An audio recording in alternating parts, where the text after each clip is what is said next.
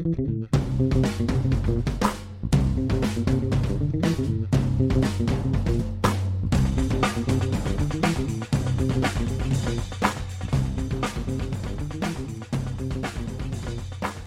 there, it's Gary Parrish. It's Thursday, August 10th. Welcome back to the Eye on College Basketball Podcast. I got Matt Norlander with me, and we'll start with the significant news that uh, broke uh, late Wednesday night. Not a real surprise because when I was at Peach Jam uh, last month, I talked with Jontay Porter, and he smiled and told me it was safe to assume that he would reclassify and enroll at Missouri so that he could play with his brother, Michael Porter Jr., uh, in this upcoming season. But it did become official last night. He tweeted uh, a picture of himself in a Missouri uniform and said, Welcome to the class of 2017 or something along those lines. Jontay Porter is going to be a freshman at Missouri this year. So since Cuonzo Martin got the job at Missouri, after leaving Cal, of course, he um, has enrolled two five star prospects, two four star prospects, and he's got an opportunity to take Missouri to the NCAA tournament in year one uh, despite the fact that the program has been just an embarrassment the past three years. Eight and forty-six, I believe it is,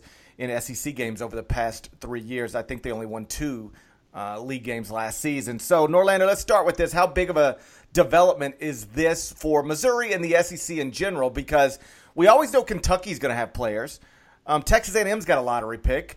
And now Missouri's just added another five star to the likely number one pick of the 2018 draft, Michael Porter Jr. How big is this for Missouri? How big is this for the SEC?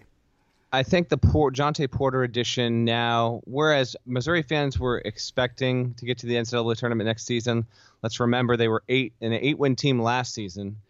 I think by adding Jontay, it's it's becoming no excuse. You have to get to the NCAA tournament with the amount of talent that you have, even in year one even after the big turnover from last season. Jontay's a good player. He's not nearly as good as his older brother, and I mean not nearly as good. He's a he's a solid player. To me, he seems like a, a three-year player. Uh, minimally, I don't think he's the kind of guy that'll turn around and and be a pro and after even two years. But I could always be wrong. Uh, I just don't think he's he's not the same kind of player and nearly as good as Michael. But obviously, he's doing this because he one he was able to, uh, and he had set his clock ahead um, months and months and months ago. So this was always a possibility. So for for him to be able to play with his brother for one year in college is something that he wants to experience. I totally get that. Missouri will have an interesting dynamic next season, GP, because they've got a lot of talent. Like Jeremiah Tilmon, also another player that I I think will actually probably be a solid four year kind of guy. Um, they've got enough talent there in the front court to where it's fair to say this team should be a top six team in the SEC. Uh, and the SEC will be, I think, improved next season from what we saw last season when we actually thought it would be better than it ended up being. So it's it's a big time piece of news for that program and that conference. I don't think that he's the kind of player where if Missouri fans were already expecting to get into the tournament, okay, now we're going to be a Sweet 16 team. I, I think that's you're getting way too ahead of it here. Just if you're a Mizzou fan accept that you should be a no doubt about it top 40 team in college basketball. I think that's a fair expectation. And then whatever else comes after that is a little bit of house money. Just getting to the tournament alone in 2018, I think, should be reward enough. And I know that some are just dying for relevance and winning, and I totally get that. And you've got Porter, but let's also keep in mind there's been some really good players in recent years who didn't even get to the tournament, top draft picks. Not necessarily saying Porter will be the exact same thing with that, but overall, it's exciting for the Tigers, and I'm I'm excited for the league overall, GP, because I, I do think Missouri being better will be will be good for that league because that fan base is is a pretty passionate fan base. Like to me, it registers a top 25, top 30 fan base overall in terms of how much they care. And finally, now we've got some some final pieces in place. Parrish, I think they'll be a top 40 team. I don't think that they'll be a surefire top 25 team, but I'm at least open to discussing that as we get closer to the season. This is interesting on a couple, a few different levels. A, um, you know, just that it's another five star prospect reclassifying. I mean, we've heard a lot about this uh, in recent years, and especially lately with Marvin Bagley and, and also RJ Barrett, who is reclassifying from 19 to 18. Bagley trying to reclassify from 18 to 17. We'll see how that goes um, with Marvin. I do think there is a difference between what Marvin Bagley is doing, trying to do, and what Jontay Porter has done. In other words, Marvin Bagley is is not necessarily trying to reclassify so that he can play, play, play college basketball this season. I mean, that's that's what he wants to do, but that's not the primary goal. I'm told the primary goal is to try to be eligible for the 2018 NBA draft, whether he plays college basketball or not this season. He wants to be in next year's draft because he would, you know, uh, I think for certain be a lot top three pick and, and perhaps the number one overall pick. With Jontay, it's not about getting in next year's draft. I don't even think he would be eligible for next year's draft even you know even with reclassifying. He wants to play with his brother. Um, he has an and and there's probably nothing left for him to accomplish in high school anyway. I mean, he's like you said, not nearly the prospect his brother is, but he's still like a consensus top 15 player in America. I mean, he's very good, and but but not a likely one and done guy, and not a guy who's a sure bet. There's no scenario under which I can't see him in the NBA. I think he'll be an NBA player, um, but he's got a ways to go where his brother just has to wait for draft night.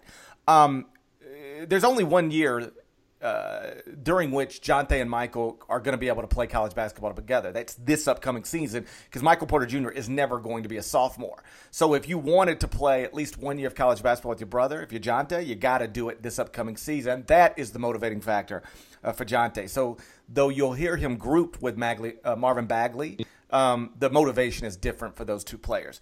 Um, with you know. The, this recruiting class, it has undeniably generated incredible excitement around the Missouri program, which I think is a lesson for every college basketball program in America. Um, it doesn't matter how bad you've been. If you've got resources and you make the right hire, you can flip it very quickly. This isn't college football where it might take two, three, even four years. In college basketball, you can flip the entire perception of your program in in, a, in, in months. I mean, that's that's what Cuonzo Martin has done. Again, eight and forty-six under Kim Anderson past three years in SEC games. Now the fan base is mad at me because I don't have them in the preseason top twenty-five and one. Yes, Cuonzo had to make a hire to get Michael and Jontay, but whatever. Um, it, I've always been a, belie- a, big believer if there's um, something legal you can do um, to add players, quality players, elite level talent to your roster, you'd be a, a, fool not to. So I don't look at, I don't even care that Cuonzo Martin had to hire Michael Porter Sr. to get Michael Porter Jr. and Jontay. I think he'd have been a fool not to do it. So he did it, and now that program has been flipped from an embarrassment to one of the more talked about non traditional powers in college basketball, at least heading into this season. All that said, yes, I think they'll be in the NCAA tournament. I think they should be. Uh, but one point I've made to Missouri fans on, on Twitter over the past few months is that you know, a, a top 10 or top five recruiting class, even, does not guarantee what it is some people think it guarantees. It's very hard to win when your best players are all first year players in college basketball. We see it every year. Now, if your best players are future lottery picks, like De'Aaron Fox and Malik Monk, okay, you can Bam Adebayo, you, you know, top 20 pick, you can get that done. But when they're just like, you know, top 20 players, top 40 players, those guys without veterans um, to, to guide them in some way or at least assist them in some way have a hard time, you know, uh, at the high major level. Uh, Michigan State's a good example from last year. They enrolled the number three recruiting class in the country two five stars, two four stars. I'm not saying it's exactly like Missouri's class, but it is similar to Missouri's class in the sense that there are two five stars and two four stars. They struggled last year. Now I know they had some injury problems, but they struggled. They got into the tournament, but there was a moment in you know whenever it was January, February, when people were wondering, is this going to be the year Tom Izzo misses the NCAA tournament? NC State last year, top five recruiting class, enrolled one five star and three four stars. Terrible. Texas last year, sixth ranked recruiting class, enrolled one five star, three four stars. Terrible. And so, yes, I think Missouri can get to the NCAA tournament, but the idea that this recruiting class alone makes them a, a top 25 preseason team or a lot to go to the NCAA tournament, that's just not what college basketball shows us every year. If you don't, if your best players are first year players and not lottery pick type guys, um, you can struggle. Now, I think Texas is going to be way better this year. I think Michigan State's going to be great this year. But there's a big difference in college basketball between having sophomores and having freshmen. And so if I were Missouri fans, I'd, I'd keep that in mind. Be excited, but at least keep that in mind. Definitely. I think Missouri sets up as a top five intriguing team this season because of the new coaching staff and because Porter is such a fun player to watch and and very NBA ready in his skill set. But with all these new pieces, with I mean, there's there's no doubt about it. I can absolutely GP. I can see a scenario easily, easily in which Missouri ends, say, 17 and 15, some ups and downs, and even still, you're more than doubling your win total from a year ago. But um, Missouri fans would not take that right now, uh, without a doubt. They they would gamble on on what else could happen if unless I said 17-15 or you take what comes. They're going to take the other way. But you bring up good examples, and we see this often uh, and particularly, what's interesting here is they've got a lot of talent in the front court.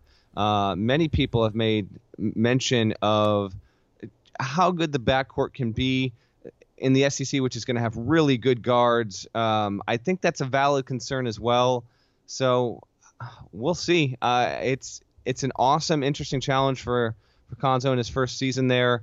Uh, he has had good talent. I mean, last year had Ivan Rabb come back at Cal. And I don't think Cal last season had as much total talent, but I actually think it's fairly close last season's Cal team compared to the you know the totality of what Mizzou has coming in this year. And Cal wasn't that good, and they weren't as good as they were the year prior.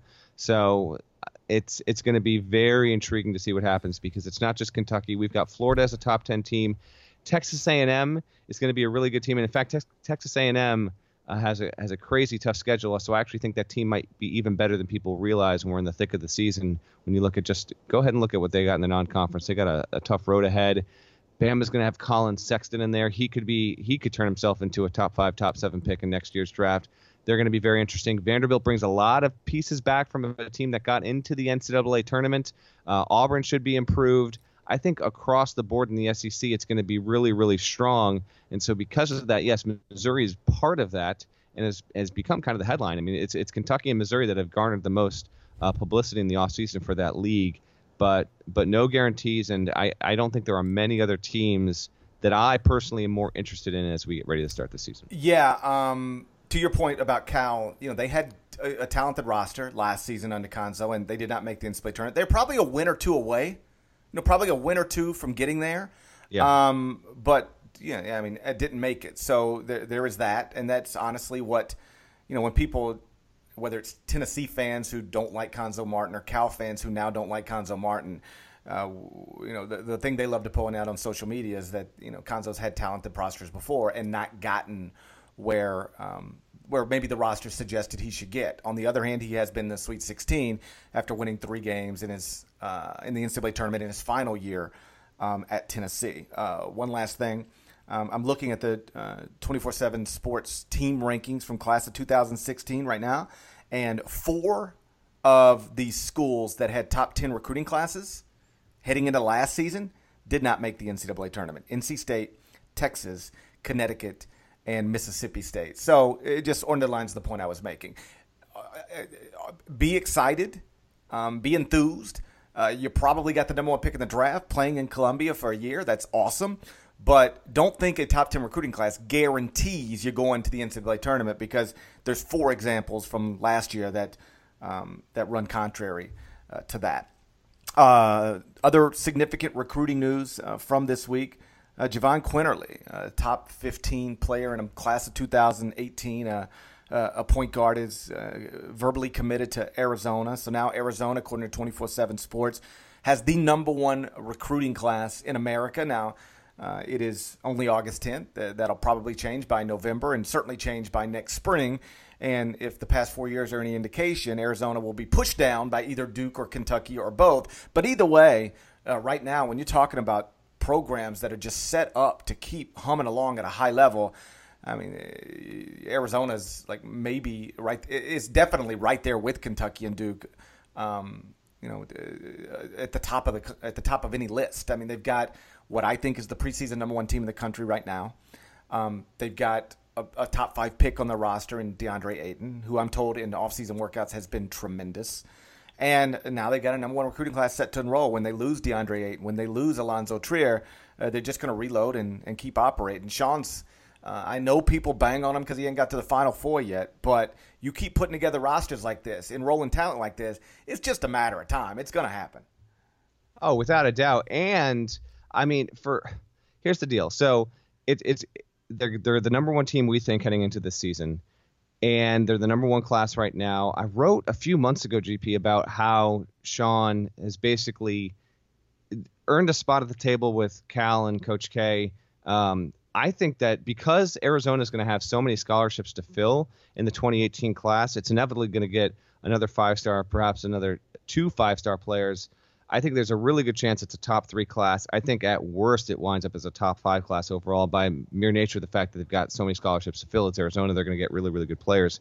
Quinerly uh, is a is a very solid multi-year point guard in my opinion, who I think will be pretty successful as as a freshman overall. He joins Shareef O'Neal, who is Shaq's son who I, I, think some recruiting analysts kind of vary on him. They think that he might be a little bit overrated, maybe because of the name and and uh, the breed that he comes from. But he's still a he's still a really solid player. He's good. I, I watched him in uh, at Peach Jam a couple games. He's you know he he can he's comfortable shooting from the perimeter. He's obviously got good like he's he's I don't think he's a one and done guy, but he's good yeah, quality, quality guy. Brandon Williams uh, is a four-star point guard, also in this class. So those are the three that Arizona has right now. Quinerly is the highest-rated prospect in the class of 2018 to commit to a program right now. Um, that's in large reason why Arizona bumped up ahead of USC in the standings as we see it right now. But yeah, they're going to lose uh, Parker Jackson Cartwright after the season of graduation. Alonzo Trier will almost definitely. I mean, I think a, barring just a complete breakdown of a season, which doesn't seem eh, remotely possible. Trier's gone. Rawle Alkins will probably leave. DeAndre Ayton will certainly be gone. But if you're an Arizona fan, yes, this seems to be the year. The good news is that, as you said, like they're just they're humming, man. I mean, th- this program is set up to be relevant top 10 in the in the recruiting rankings but then have that translate because so often we've seen it translate with Sean Miller at Arizona to top two status in the Pac 12. And what that means, top 15 status annually in college basketball overall. And what does this, uh, you know, all add up to? It adds up to the fact that it's just simply a matter of time. You get this many players con- consistently year after year, and you have these teams. He will get to the Final Four. Arizona fans desperately want this to be the season. I understand that, and I think that it should and will be. But even if it's not, it will happen. You can't be this good for this long with this many players and have continual first round draft picks finish, you know, at or above or near 30 wins every season and not break through to the final four. So that's that's the big picture is even even though he has not yet done it, Sean has continued to just own that side of the country when it comes to recruiting. Arizona is set up for this season, the season after that, and the season after that because guys like Quinerly and O'Neal and Brandon Williams in this class right now they're going to be multi-year players. So Arizona is not is not going anywhere. I I don't see a a situation, barring widespread injury, where they are not a top 15 team for the next three years minimally. No, I mean you and I are in total agreement here. I mean you is when you keep that's why it was always you know, people would say John Calipari can't win the big game. Like it, it, was always a matter of time. You cannot keep enrolling top five recruiting classes and, and not do it at some point. I mean, I mean, I don't think you. I, I think if you're a competent coach and you keep recruiting at this level, all it takes is that year where you you put a top five recruiting class on top of a top five recruiting class from the previous year, and a couple of those guys who maybe could have turned pro or should have turned pro stay that's when you break through. That's when John Calipari broke through. Um, and it'll be when Sean breaks through, and I, I think it could be this season because, um, you know, he uh, Alonzo Trier came back, Rawle Alkins came back. They lost guys, but there's those are two other guys who could have theoretically reasonably left, but they come back to school. Then you stack a top three uh, recruiting class on top of them, and now you're you're ready to go. And so, yeah, um, you know, Arizona fans have, you know, uh, it's it's funny people I don't. I mean, Arizona fans obviously remember this. I don't know if if people, you know, casual college basketball fans do. Like Sean wasn't the first choice at Arizona, and like Arizona fans weren't hundred percent like excited about the hire. Um, you know, they and, and Sean wasn't 100% going there initially. I think he turned right. the job down initially. Yeah, there was yeah, that was right before I got to CBS, but I remember there being like he had a lot of consternation about leaving Xavier for that job. Yeah, it, yeah, it yeah. So there's a lot like there's a lot of little things that almost didn't didn't we never got to this point. But man, I mean, uh, I don't care if he was second choice, third choice, whatever. He's uh, he's turned into one of the real monsters of college basketball. And the only thing missing from his resume is is that Final Four and, and that national championship. But um, like I said, I think that's probably on the way. Headline posted by you at CBSSports.com. It says that college basketball attendance dips again. Explain the headline, Matt Norlander. Well, I don't write the headlines, but uh, but yes, in the regular season, so college basketball's regular season, similar to a lot of other sports, uh, the attendance dipped a little bit. The postseason is actually up significantly from a season ago, and television ratings continue to be pretty pretty solid. I mean, we saw uh, high watermarks with the uh, champion or the CBS Sports Classic last season with Carolina and Kentucky in that epic. So eh, broadly speaking, you see the headline, you might think, okay, college basketball might be losing a little bit of popularity. I would disagree with that assessment because, well, for a number of reasons. One, I mean, pull back the curtain a little bit. Uh, readership at CBSSports.com on college basketball content month to month is is up like significantly from what it was a year ago to two years ago, uh, even three years ago. So the interest in in coverage uh, it continues to rise. I understand why the regular season has taken a dip because that mirrors the pattern of most other American sports. Also, it's an average of 111 fans per game that uh, from last season, so that's not an insignificant number but it's not a massive, massive, massive number. Uh, for the tournament, it's up an average of 461 fans a game, which actually is a massive number because it's such a fewer amount of games versus the regular season.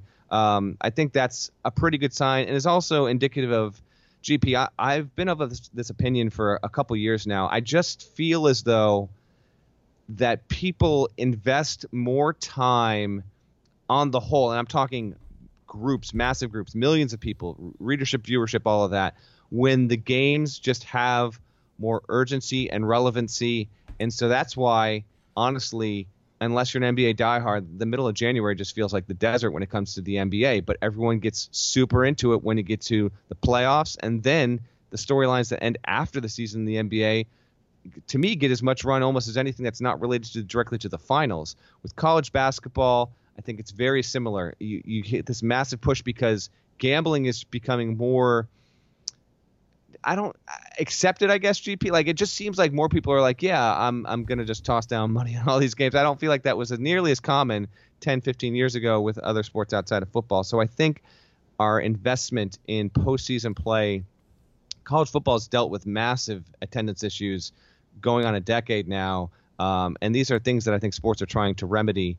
So I don't think it's necessarily a massively bad thing for college hoops. In, fact, I would say it's just it's just common with trends across the board. But I know you have thoughts. So what uh, what's your takeaway on it? Well, it doesn't surprise me that attendance is down because um, all of the data suggests we're raising a generation, or even millennials, who don't like don't enjoy going to sporting events the way we used to enjoy going to sporting events when we grew up. Not that we're ancient, but we are older than say your average twenty year old. Well, um, the the at home experience is so awesome now that people would just you know I, I I'm guilty of this by the way. I would always rather watch on TV than go to an event. I, I, oh, there's no question, man. Yeah, I, I, I do not enjoy being in the building for a game as much as I enjoy being on the couch watching, you know, three games. I've got a three television setup in uh, in in my office. Uh, one one you know like big, big television, then two smaller ones right underneath it. And three different DirecTV boxes. So I, have got three different things going at all time. I've got my computer in my lap, a you know, a bar stocked full. Like that's where I enjoy being. Like if you said I've got free tickets to this football game this weekend or this basketball game this weekend, or you could just sit at home, like and and hang out up there. I would always rather just sit at home, and I don't think that's unique to me. Um, it's certainly not um, a consensus, but I don't think that's terribly uncommon. Uh, so I, I, think sports in general are are facing this issue. How do you make the the in stadium in arena experience something that is more desirable than people just you know watching on a 70 inch you know HD television um, where they've got you know unbelievable Wi-Fi in their home and, a, and an iPad in their hand. Um, that's something that that professional franchises in every sport and and universities are dealing with um, and trying to address right now by enhancing Wi-Fi and, and doing all sorts of other things. Um, so it's not it's not surprising that fewer people are going to, to college basketball games. I think um, that that's probably the case in in most sports right now. It's why when I was talking to an athletic director not so long ago, he said the biggest problem we got right now is our football stadium's too big and our basketball arena's too big. Like if we if you you will not see this is what he said, and I, I don't know if it's true or not, but it sounded true. He said you you won't the days of watching a university build a hundred thousand seat stadium that's not happening anymore. What you what everybody should be doing is trying to build the best, you know, and not everybody, but like the Tennessees of the world. You don't want a hundred thousand seat football stadium. You want the best sixty thousand seat football stadium in America. And for basketball, same thing. You won't see a university build a twenty thousand seat on campus arena um, anymore ever again. You, what you'll see is 9,000, 10,000, 11,000, 12,000. And that's because it's becoming more difficult than ever to get people, particularly young people and students, to to go to games. I, I believe there was an article just a couple years ago, maybe, about, you know, at Duke, which probably has the most famous student section in America, in the Cameron Crazies, that they were actually having a problem filling up all of their student issued uh, student available tickets for every single game. So if Duke is having a problem getting students to go to games, well, that that suggests that it's an issue uh, throughout the sport. The larger point I wanted to make though is this, and it's possible we've touched on this before, but to me, there's a lot of issues facing college basketball. To me, the number one issue is the constant turnover of rosters. There is no other, and I know we've talked about this before. There's no other mainstream sport in America if we're still calling college basketball a mainstream sport, um, that has as much roster turnover from a year to year basis as college basketball. The first team All Americans almost never come back to school. Second team All Americans almost never come back to school. Uh, I think this year, maybe one first, second, or third team CBS Sports All American is back in school. Bonzie Colson, maybe. Like it's it, we just we the turnover is it makes it very difficult to follow because nobody knows who's who. Uh, I don't know who our first team All Americans are going to be. We haven't really discussed that. But I guarantee I could walk into any sports bar in America after we settle on five and show mugshots of them without a school name on it, just pictures, faces, and and your even people who identify as sports fans and college basketball fans might have trouble identifying the players that we've selected. That's just that that's an issue for college uh, basketball.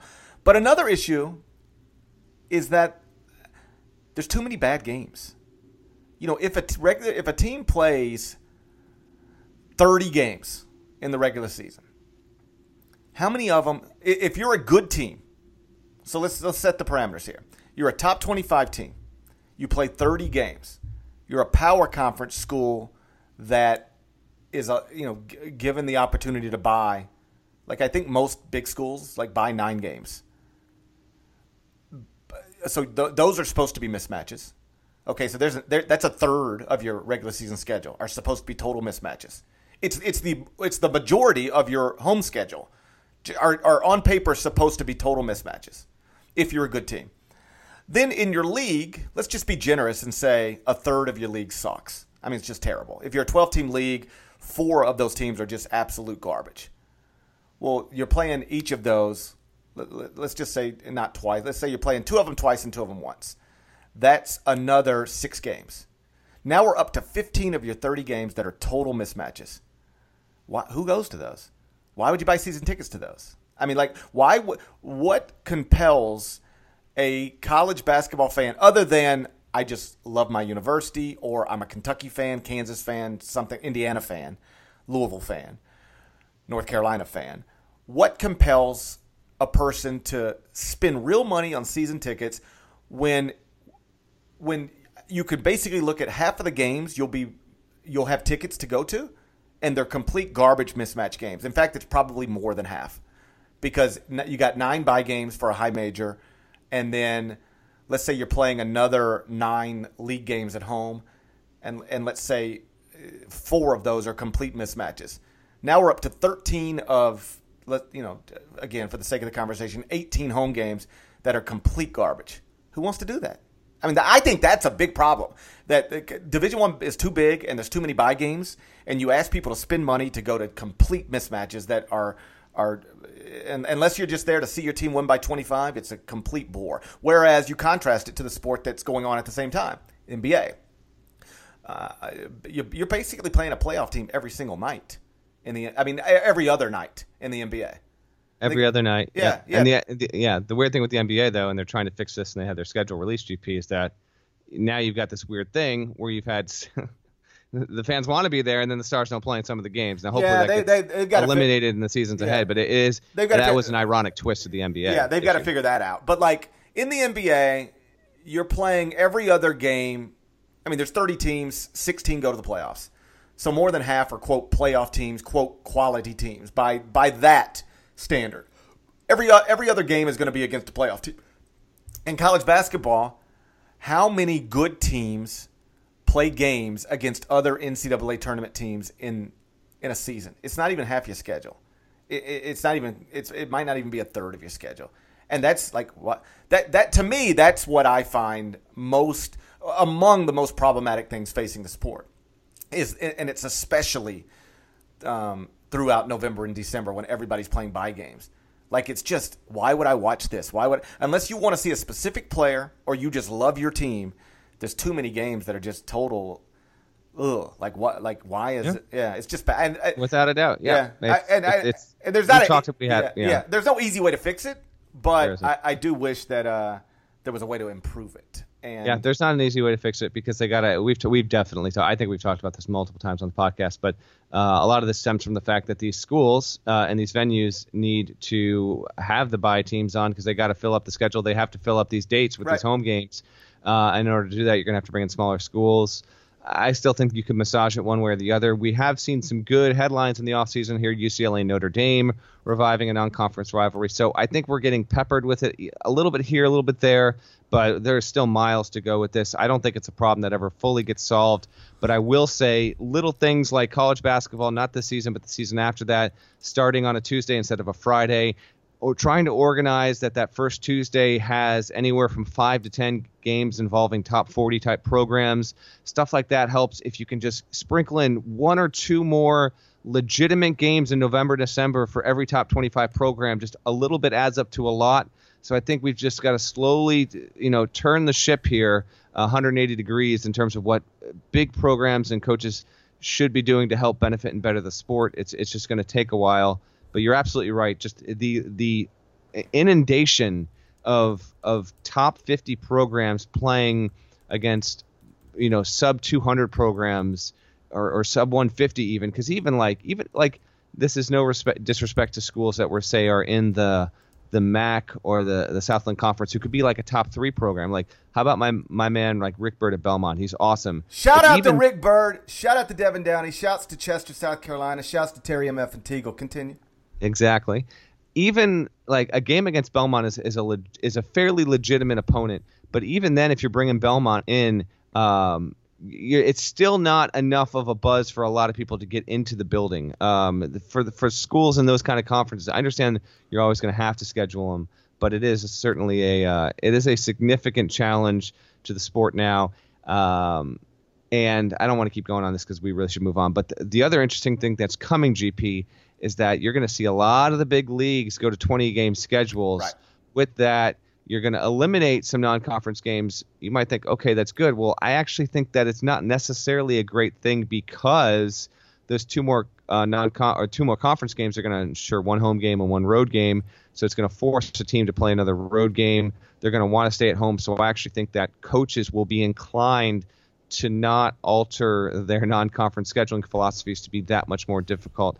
I hope that changes, but that's kind of an, another topic for another time. Just be aware that starting next season and then, and then thereafter, 20 game conference schedules in the Big Ten, Pac 12, SEC, ACC are going to be a reality, and within that, it's it's going to open up a, a different set of situations and problems. Last thing before we get out of here, uh, I want to tell a story that I, I wrote about CBSSports.com, uh, so you can see it there if you want. But if you haven't read it yet, I got an interesting text messages text message a couple days ago, um, and it was from Oakland coach Greg Kampe, and it just said simply, "Can you talk?" question mark. And I was on the radio at the time, so I texted him back and I said, "I'm on the radio right now, but I get off at six central. Call you back at six central." He said, "Cool." So I get him on the phone on my drive home, and he, you know, after the normal, so "How you doing? How's the family?" Those types of questions. Um, I said, "So what's up?" And he said, "Want to tell you a story." I don't know that I want it published, but I think I might now, and I'll tell you why I might after I tell you the story. But can I just? It's, it's a long story, but can I tell you the story? I said, of course. And he said, I almost died last month. I'm like, what? Because I saw him last month at Peach Jam. I was like, I saw you at Peach Jam. You look fine. What's what like? And I and then I start to, you know, notice I didn't see him in Vegas at all, but that's not abnormal. Like at Peach Jam, we're all in the same building every day. In Vegas, there's like a million different gyms. You, it's very easy to to be, um, you know, in, in, to be in Vegas for four days and not see other people who are also in Vegas for four days, particularly if you start your days out at Foothill. Shouts to Foothill, Foothill. absolutely. Shouts, yeah. shouts, to, shouts to Foothill High School. And so, um, he says, he says, okay. He said, I saw you at Peach Jam. And I said, yeah, I saw it, but we never talked at Peach Jam. It was like one of those deals where we see each other from across the gym, but we never actually communicated. And he said, so you remember it was on a Friday? I said, yeah, yeah, yeah. He said, so on that Friday at Peach Jam, I I'm, i start to feel like I'm just not feeling well. I start to think I've got a cold. He says, I think I've got a cold because the gym's so cold. Famously, for people who's never been to Peach Jam, they keep it at like 62 degrees. I mean, it's just freezing in there. And he says, so I think I'm just coming down with a cold, whatever. He said, so we wrap up those late games on Friday, and uh, I drive to Atlanta because I'm going to go to the Under Armour event the next morning. So I get to Atlanta, still not feeling well, um, but I figure I just go to sleep, wake up tomorrow, I'll feel better. Goes to sleep, wakes up on Saturday morning, does not feel better, goes to the gym anyway, Under Armour event. He bumps into one of his assistants, or he's sitting with one of his assistants. Assistant looks at him and says, "Yo, are you okay? You all right? Because your your face is yellow, like you're yellow." And he said, "Man, I don't feel well." So he goes to the bathroom, like tries to throw up because he thinks maybe that'll make him feel better because he feels really nauseous, but he's just dry heaving, and it gets to the point he can't stand up.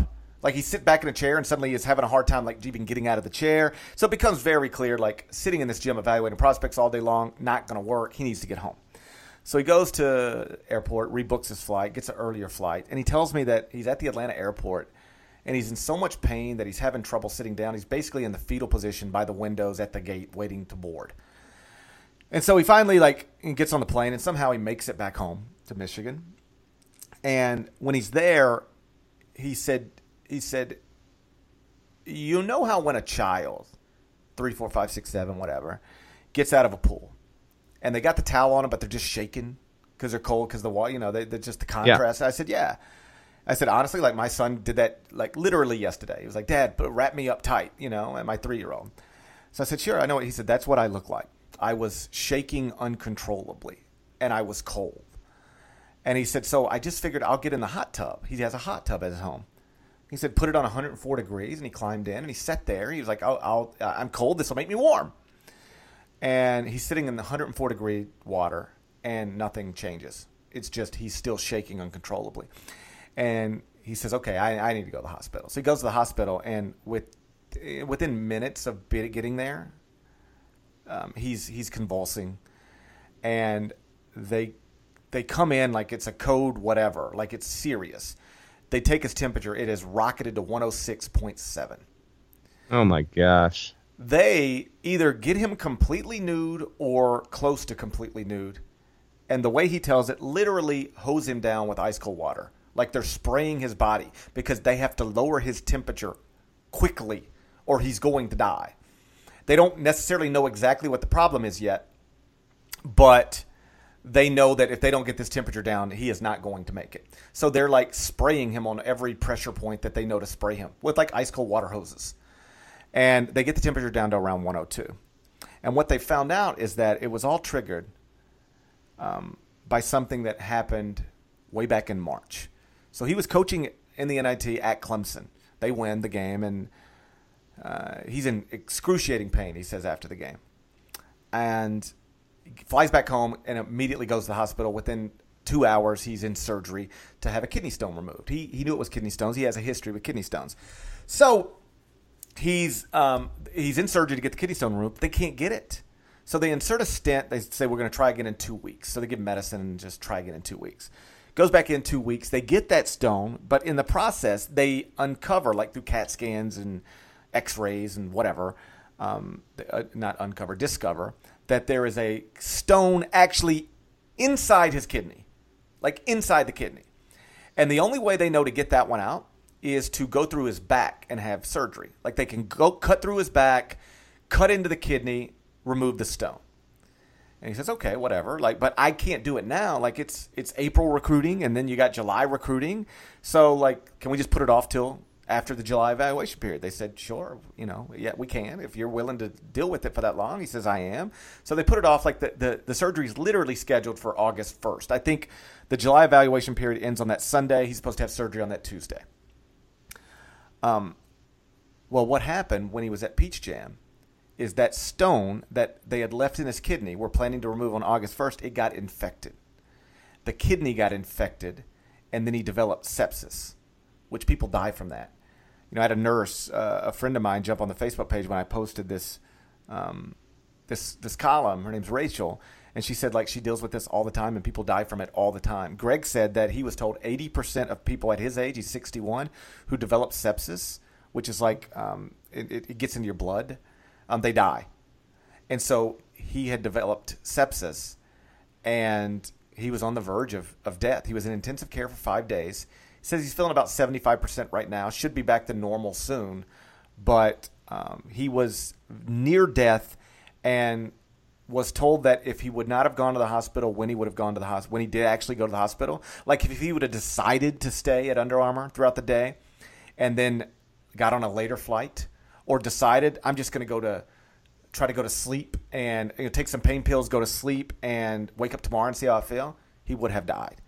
And so the reason he wanted to tell the story, and I think it's a very basic but also worthwhile message, is he said people, and these are his words, not mine. He said people, especially men, especially men in athletics, tend to just think we'll be better tomorrow. And I'm guilty of this, not to this extreme, but like I get a cold, I don't go to the doctor. I'll just be better tomorrow. I get a flu, I don't go to the doctor. I'll just it'll wear off at some point. He said, you, you know, his his lesson was was was a pretty clear one. When you think you need to go to the hospital, go, because he said he's had people subsequent to his um, experience who have known about this story you know, engage with him on campus or wherever and say, listen, you know, my, my brother, my father was going through the exact same thing you were going through, decided to go to sleep, wake up tomorrow and see if he felt better, and he never woke up the next day. And so the message, the reason you want to tell this story is not to be a sympathetic figure, but to, to maybe be an example to, to men, not only in college basketball, but throughout the country, whoever stumbles upon the column, um, it, it, go. You're not invincible. Uh, because if you if you decide to wait one more day to see if you get better, it could be costly. It could actually cost you life. And so, what a scary ordeal. I mean, and and how quickly this happened. On Friday afternoon, he was fine. By Saturday night, he was nearly dead.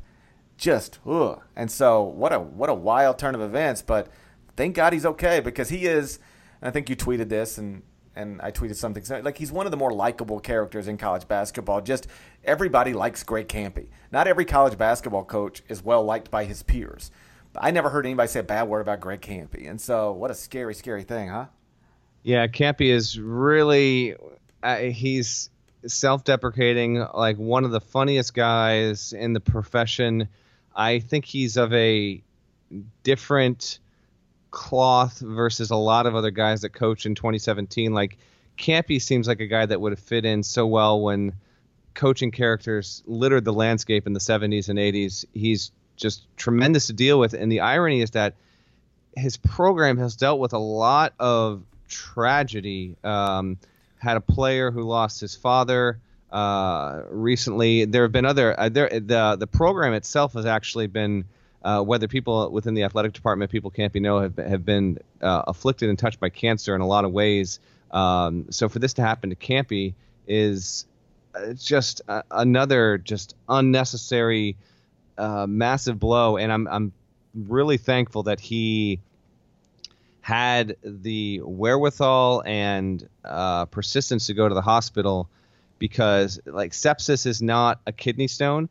You and I have both had kidney stones. Woo! And for people that are listening that have had a kidney stone, and if you haven't had a kidney stone, it is it is really hard to describe to you how unbearably painful and really borderline crippling having a kidney stone is because you, you mentioned how uh, Kampe was essentially dry heaving. I mean, when I had mine, I I was relentlessly dry heaving. I didn't know that I had a kidney stone because I'd never had one. I didn't know what Same was going thing. on. Me too. It was the most bizarre feeling, and I and I I remember it got to be like two fifteen in the morning, and I'm and I'm like, babe, I got I got to go to the hospital. I don't know what's wrong with me, but it just reaches a certain point, and I'm I'm like a 74 year old man walking into the hospital. I, I I'm I'm hunched over. I can barely step.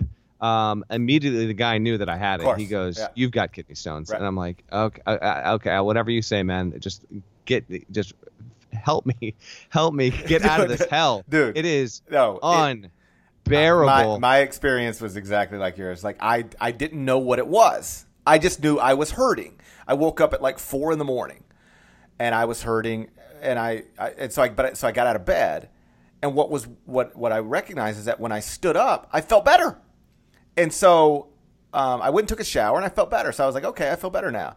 Got back in bed, hurting again. Get up, feel better. My wife was like, "You probably got a kidney stone." I said, "I don't know." You know, I was dismissive, like I usually am, of of any sort of intelligent thought from another person that I don't want to hear. Because kidney stone, I know what that means. You got to go to the hospital. As I was saying earlier, I'm exactly who Greg Kampe's talking about. Like I'm just like, I'll get better tomorrow. This will wear off. I'll feel better in a few hours, and it just got worse and got worse. And by the time I decided, okay, I got to go to the hospital, so my wife's going to drive me and I was in such you used the right word, crippling pain.